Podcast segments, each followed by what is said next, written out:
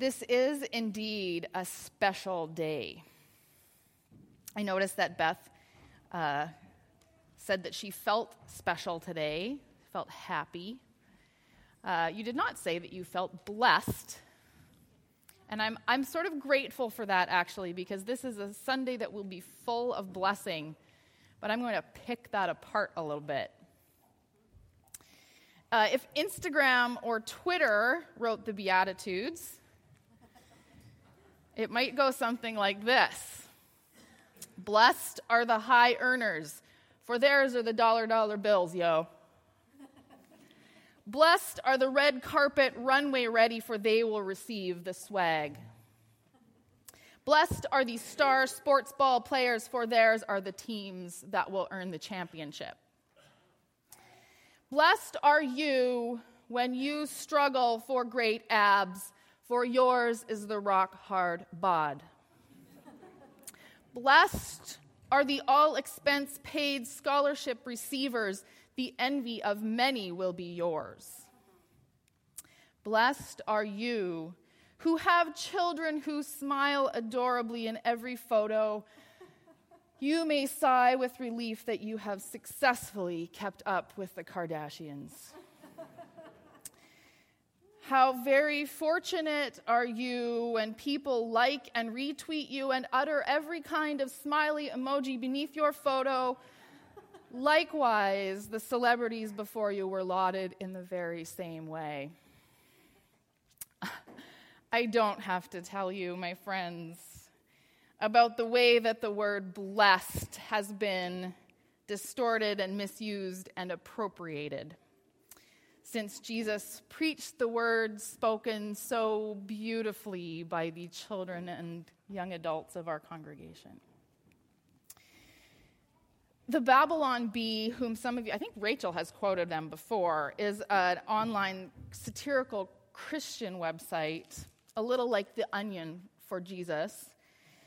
Uh, and it's, it has done a nice job also of pointing out um, the, the problem with hashtag blessed, uh, in their article entitled Study People who use hashtag blessed much more likely to be blessed.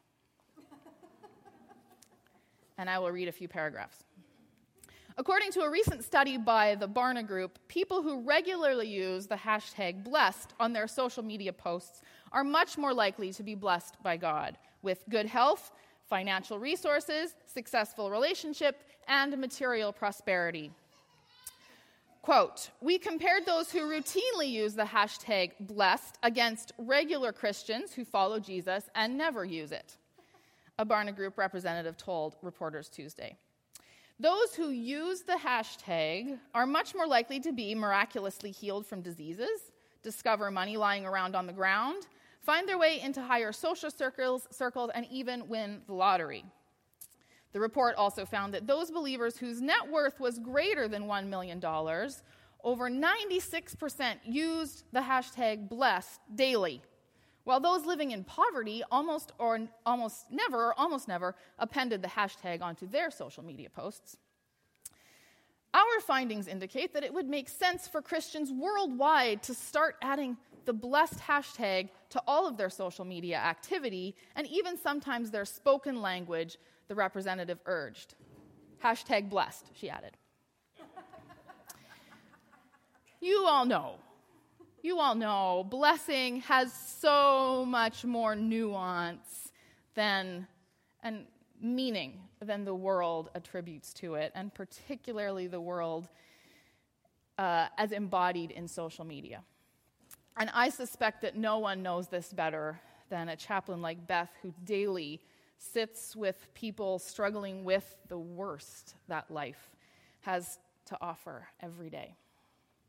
Folk who sit with the question of where God is in the struggle, and who still try to understand and experience the goodness and the presence of God and the depth of God's blessing through and in spite of that struggle. Some translations of the Beatitudes begin, Happy are those. I think maybe this is an, op- cha- uh, an attempt by translators and interpreters to make it easier to understand. The Good News Bible, with, which was my like go-to Bible growing up, it was the one that I carried with me to camp. Uh, it was it, its interpretation was happy are those who mourn, happy are those who are poor in spirit. But I don't think Jesus really cares about our happiness. I do not think so. That's constitutional language, political language, it's American language for sure. But it is not biblical language. I do think that Jesus wants us to experience joy. And I absolutely believe that Jesus wants us to experience blessing. But I do not believe, and I don't think we believe together, that blessing is what the world believes it is and especially not if you're looking at the pictures that are posted on social media. Many of you have by now become experienced, many, many of us in this community have become uh, familiar with the practice of consolation and desolation as a spiritual practice.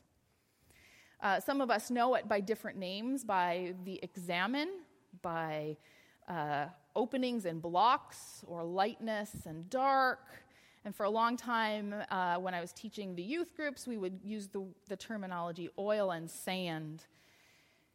Uh, and what's wonderful about this spiritual practice is that it's an invitation into thinking about blessing with a depth that moves beyond this is this good thing happened and therefore i am happy and therefore i am blessed hashtag blessed i mean I like to challenge the youth, or I, I, when I was teaching the youth more regularly, I would say, and listen to me, young people, again, I'm a broken record. The oil, the consolation, or the blessing, it's not the moment that I won the soccer game. I hear a lot about soccer. It might, however, be the experience of camaraderie with teammates the joy of engaging in a challenge and overcoming it, the satisfaction of growing in a skill, the pleasure of using the body with which God has gifted me. Consolation moves beyond happy into an emotional and spiritual understanding of knowing that God is present in all times and places. And further yet, maybe especially in times of mourning in times when it is not happy. Times of meekness, difficulty, persecution. A time when there is greater space for knowing God and inviting God in. Jesus invites his listeners to understand that there is blessing in those moments of vulnerability. The sacred is found when you're stretched to the limit. Blessed are you when you are at the end of your rope, translates Eugene Peterson. With less of you, there is more of God.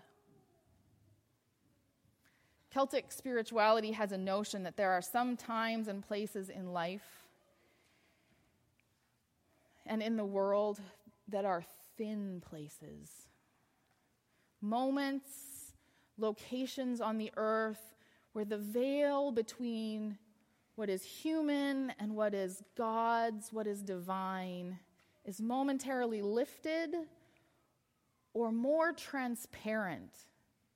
And while the message, while Eugene's, while Eugene Peterson's translation can be almost cringingly corny sometimes, what I like about this, this idea of there being more room for God when you are stretched to your limit is that it leaves room in those places where it feels like common sense might say God is not, to make more room. There is most certainly not room for God when Mercedes and dollar bills and swag and sports and hot bods fill up our mental and emotional space and force out room for emotional and spiritual reflection. Force out Jesus' words of blessing. Those things might make us happy, they might, but they do not bring us any closer to blessing. And I think that maybe, and certainly those of you who are chaplains would understand this better, what times of illness or distress do is strip away that stuff.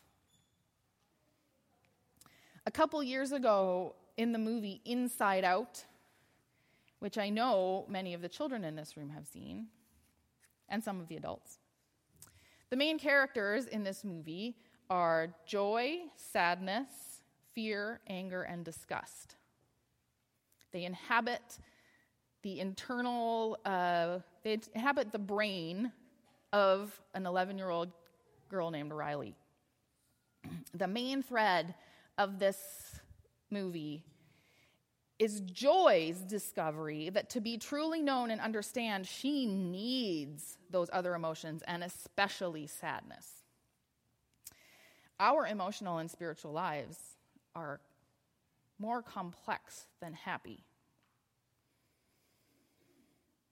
So when Riley, the possessor of these emotions, moves to a new city, she believes that the world wants her to be happy all the time. So Joy, the character, pushes away sadness. And Riley doesn't allow herself to feel grief, so those emo- other emotions take over anger and disgust and fear, and they are poor substitutes for joy. But when sadness is allowed to do her work,